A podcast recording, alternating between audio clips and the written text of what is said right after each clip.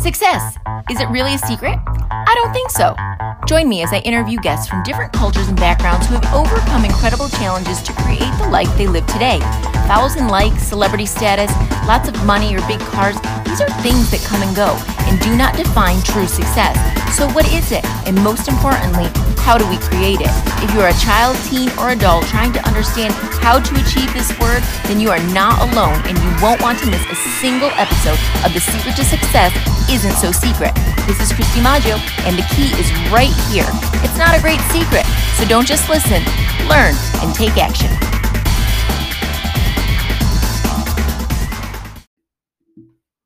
Hello, and welcome to another episode of The Secret to Success Isn't So Secret podcast. On today's episode, I am going to bring to you a story from the book Think and Grow Rich by Napoleon Hill. Now, one of the things I want you all to remember is that being rich does not equal success.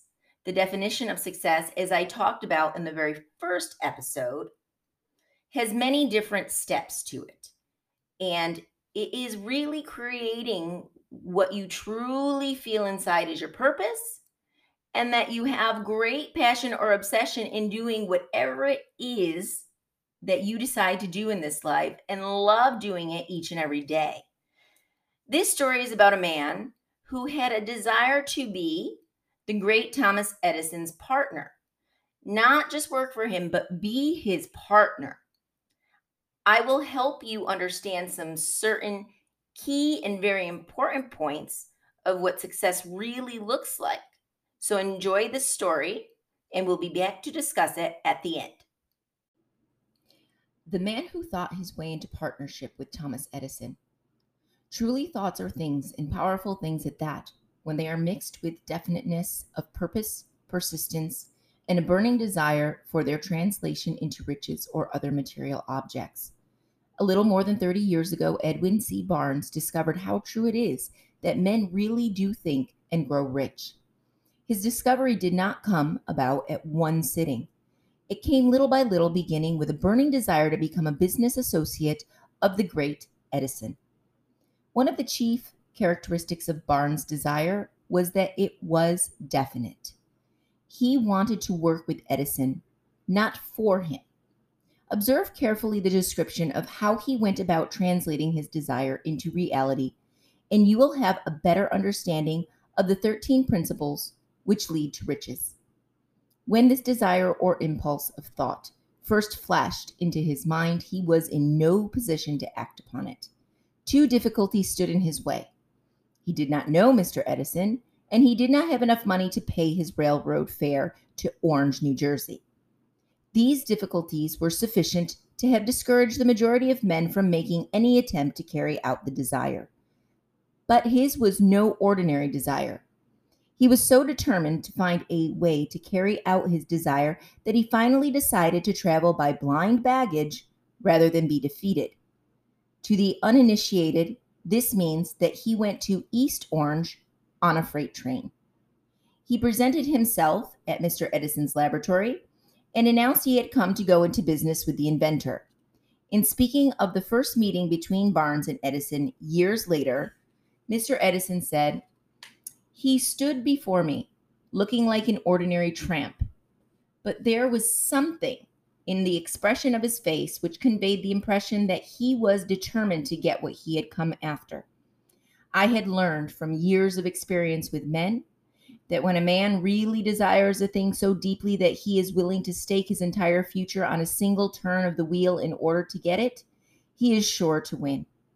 I gave him the opportunity he asked for because I saw he had made up his mind to stand by until he succeeded. Subsequent events proved that no mistake was made. Just what young Barnes said to Mr. Edison on that occasion was far less important than that which he thought. Edison himself said so. I could not have been the young man's appearance which got him his start in the Edison office, for that was definitely against him. It was what he thought that counted. If the significance of this statement could be conveyed to every person who reads it, there would be no need for the remainder of this book. Barnes did not get his partnership with Edison on his first interview. He did get a chance to work in the Edison offices at a very nominal wage, doing work that was unimportant to Edison, but most important to Barnes because it gave him an opportunity to display his merchandise, quote unquote, where he is his intended partner could see it. Months went by. Apparently, nothing happened to bring the coveted goal which Barnes had set up in his mind as his definite major purpose. But something important was happening in Barnes's mind. He was constantly intensifying his desire to become the business associate of Edison. Psychologists have correctly said that when one is truly ready for a thing, it puts in its appearance. Barnes was ready for a business association with Edison. Moreover, he was determined to remain ready until he got that which he was seeking. He did not say to himself, Ah, well, what's the use? I guess I'll change my mind and try for a salesman's job. But he said, did say, I came here to go into business with Edison, and I'll accomplish this end if it takes the remainder of my life. He meant it. What a different story men would have to tell if only they would adopt a definite purpose and stand by that purpose until it had time to become an all consuming obsession. Maybe young Barnes did not know it at the time, but his bulldog determination, his persistence in standing back of a single desire, was destined to mow down all opposition and bring him the opportunity he was seeking. When the opportunity came, it appeared in a different form and from a different direction than Barnes had expected. That is one of the tricks of opportunity. It has a sly habit of slipping in by the back door, and often it comes disguised in the form of misfortune or temporary defeat. Perhaps this is why so many fail to recognize opportunity. Mr. Edison had just perfected a new office device known at that time as the Edison dictating machine, now the Ediphone. His salesmen were not enthusiastic over the machine. They did not believe it could be sold without great effort. Barnes saw his opportunity. It had crawled in quietly, hidden in a queer looking machine which interested no one but Barnes and the inventor. Barnes knew he could sell the Edison dictating machine. He suggested this to Edison and promptly got his chance. He did sell the machine. In fact, he sold it so successfully that Edison gave him a contract to distribute and market it all over the nation. Out of that business association grew the slogan, Made by Edison and installed by Barnes. This business alliance had been in operation for more than 30 years. Out of it, Barnes has made himself rich in money, but he has done something infinitely greater.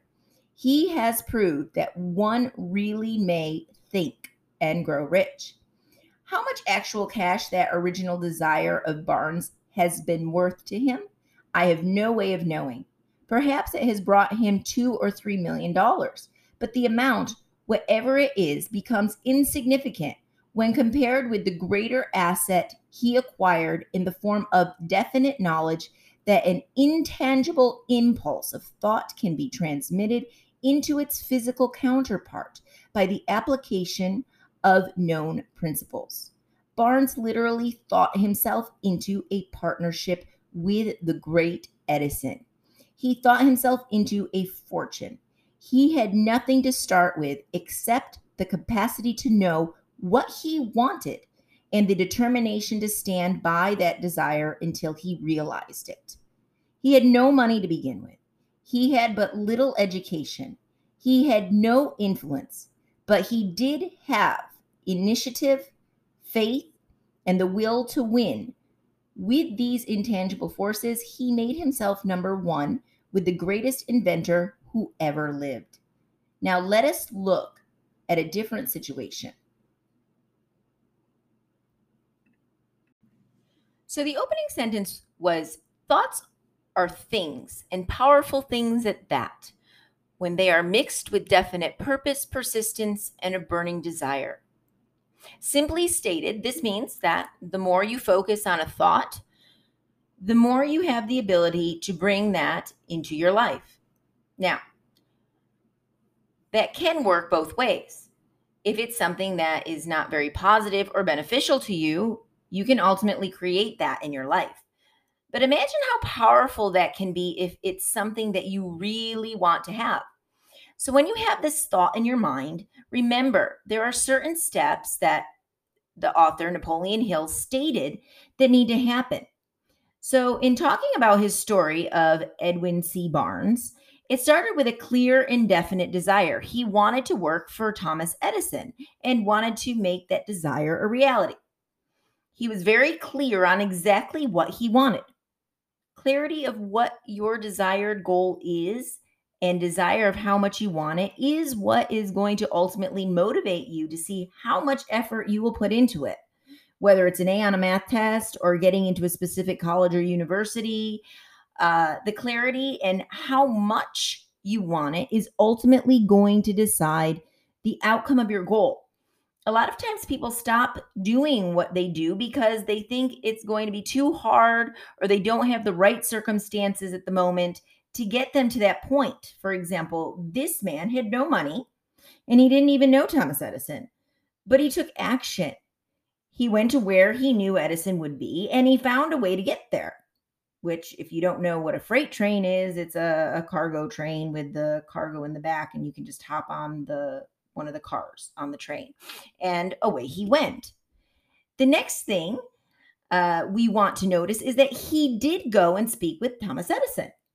Edison saw something in him, as he stated, but obviously he wasn't going to automatically become Edison's partner. He's a stranger. So, having that open mind, he at least got his foot in the door and started working for Edison. His determination and his ability to say, okay, I went and I'm going to at least start working for him and not say the opposite. Okay, I went, at least I tried. Um, and is giving up. So if you think that you're going to automatically go straight to the top or get exactly what you want on the first try, you're probably not going to do it. Each little thing has its way of showing itself. Now, you might have a really big end goal, but it's those little steps, those small steps. This man's big end goal was being Thomas Edison's partner. However, he's not going to get it on just walking in and say, Hey, I want to be your partner. However, he took that first step. His first step was finding a way to go and see Edison and talk to him. His second step was taking an entry level job, so he was there every day. And he stayed ready for any opportunity that might be brought to him. For him to create the next step, which would get him closer to his purpose of becoming Edison's partner. The key point here is that months went by, sometimes even years go by for some people. Effort is put in, things happen. And I love when the author says, and I quote, what a different story men would have to tell if only they would adopt a definite purpose, clarity, and then not just a definite purpose, stand by that purpose until it had time to become an all consuming obsession. This is why a lot of times people that want something or have a goal stop. Because when a door closes, they don't give an opportunity for something else to open. And I like what it says. He could have said, "Okay, I've been here for a few for a month. Nothing's happened. I'm just going to get a sales job." But when you look not just at this story, but any person's story who has created success for themselves today, meaning they reached that ultimate goal they were striving for. Uh, there were many times that they were rejected and told no. But what is the difference between them and anybody else? They did not give up because they wanted it so much that they kept on working and finding another way. And then, as you see, an opportunity came and it presented itself. He saw this opportunity to take the next step and say, I will sell your Ediphone when all of his salespeople said no. I will do it. It was his way to then personally show Thomas Edison to bring him to the next step, one step closer to his goal of becoming his partner. So, I want you to take away here is this any thought you have that you really, truly want can ultimately become reality. It all depends on how clear it is and how much you really want it. What's your desire? And if you're willing to put in the work and take the steps as well as muster through the ups and downs. Because, like Naveen Jain said, if you listen to yesterday's podcast, life um, is like a heartbeat. That's how you know you are alive. When you look at an EKG um, that shows the uh, heartbeat, it goes up and down, up and down, up and down. Accept and embrace those moments of what many people call failure. But it's not failing, it's only failure when you give up. Sometimes we need to take the perspective that something better might be coming along. If we just choose to accept that how we think it might happen in our mind might really look differently in real life.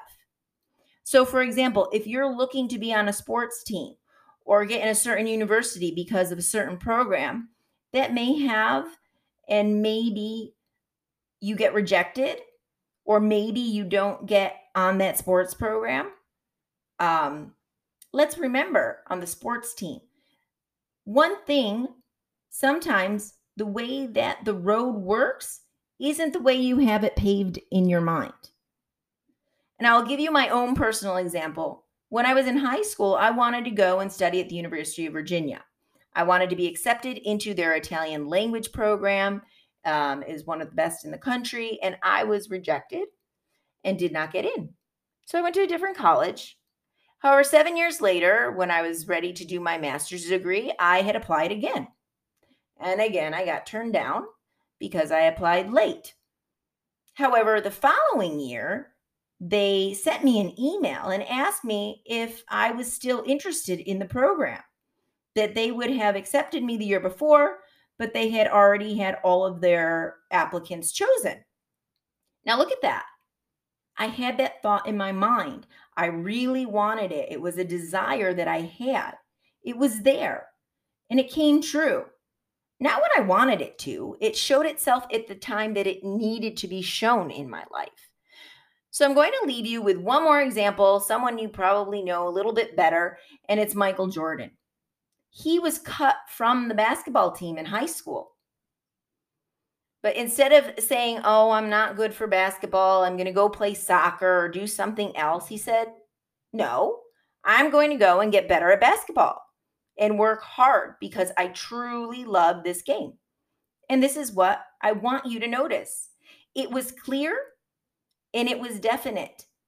So the next time you think maybe a door has been closed on you or you didn't get exactly what you wanted when you really wanted it, think that maybe there's another direction.